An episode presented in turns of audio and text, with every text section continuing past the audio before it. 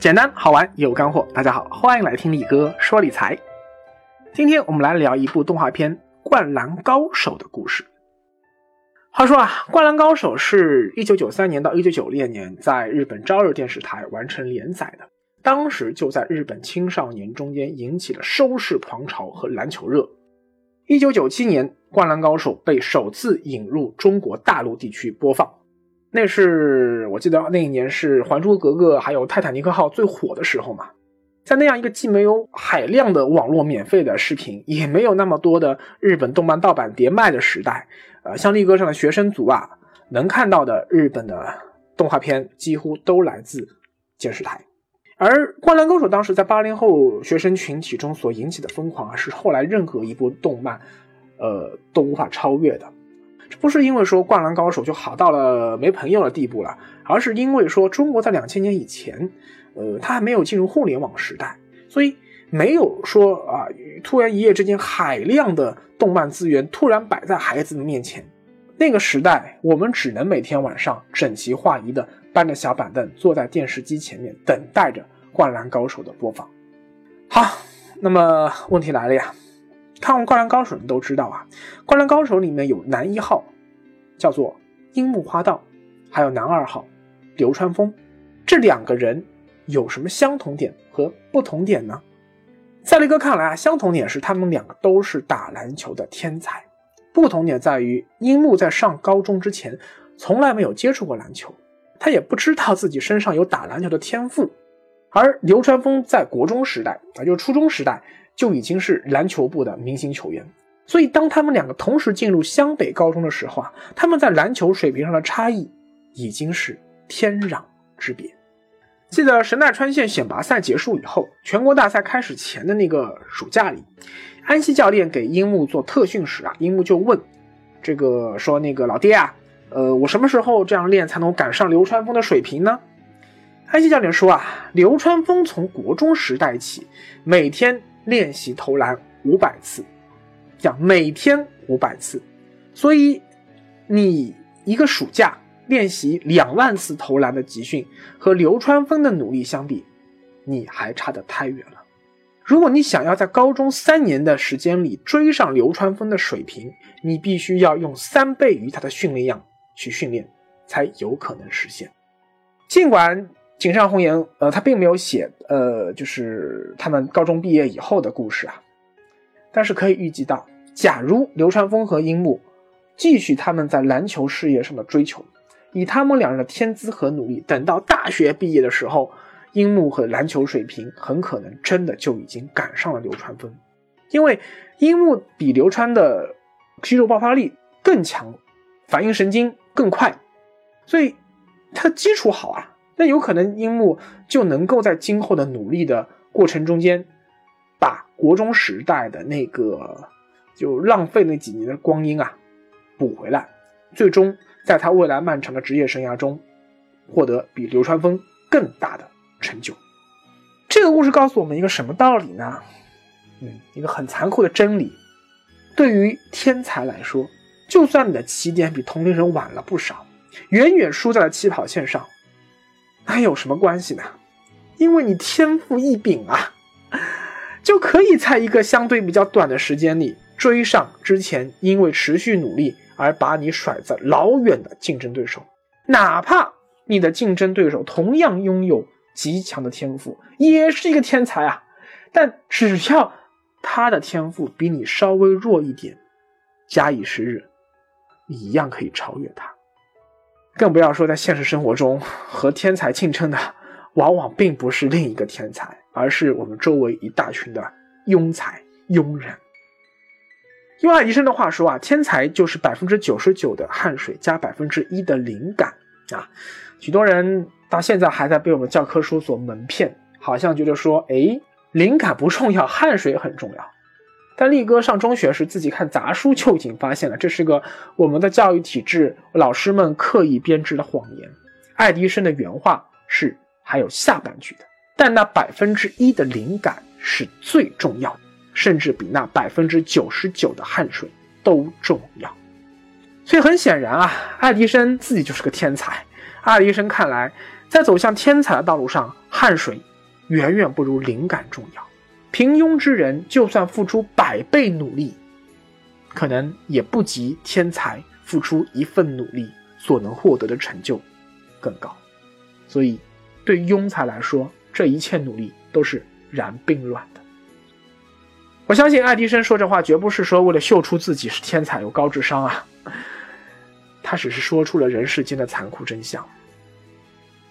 在学生时代，我们几乎都遇到过所谓的学霸。我们每个学校甚至每个班级都有这样的学霸。就这种人啊，他学什么都快，他就是不知道为什么学习的时间比我们还少，但考试的时候却门门都考高分。而我们这些资历平庸的人。除了羡慕嫉妒恨，毫无办法。看到这里，是不是觉得今天力哥在泼心灵硫酸啊？你是不是觉得对人生感到很绝望呢？且慢，灌篮高手中还有对力哥触动更大的一对关系。如果说樱木和流川之间的是中途醒悟、发力追赶的超级天才和一直在努力前进的天才之间的比拼，那么三井寿和神宗一郎之间。则是自暴自弃的天才和一直在努力的资质平庸者之间的一个鲜明对比。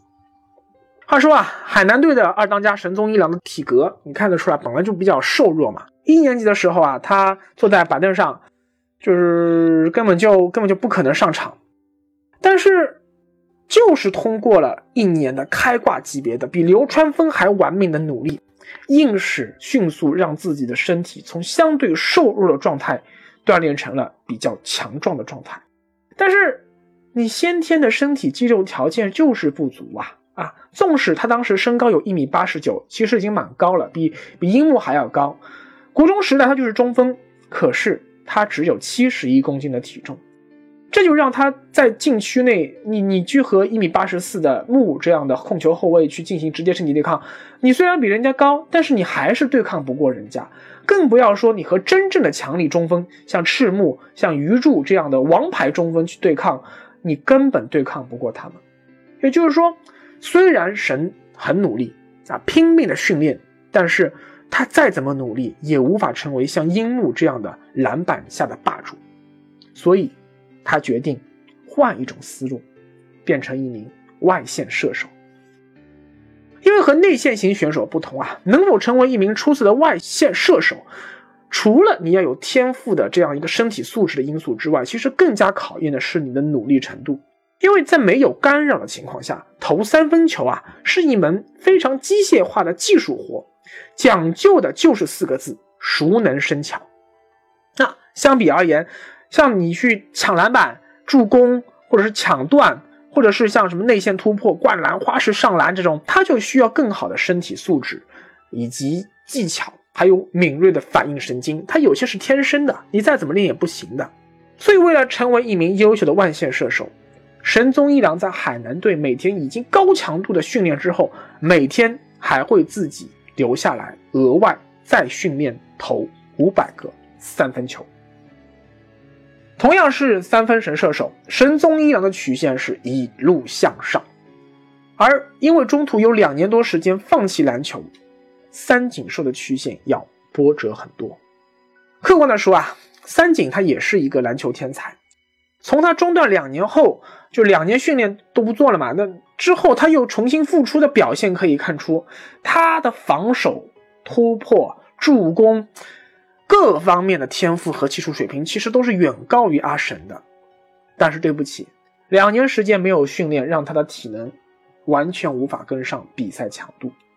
这也是三井这个角色巨大的悲剧性所在。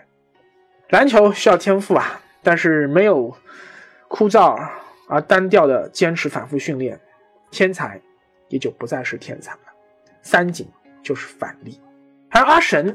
却坚持采用了最简单也最笨的方法，避开了自己的弱项，找准了自己的强项，然后反复打磨、反复训练，依靠过人的毅力和坚韧，最后他和木，还有流川、仙道以及赤木，成为了神奈川县的最佳无人团队。哎，看到这里，你是不是觉得立刻又在写心灵鸡汤呢？啊？这个鸡汤喝多了也会中毒啊，所以力哥不得不夹着硫酸跟鸡汤一起喂你喝。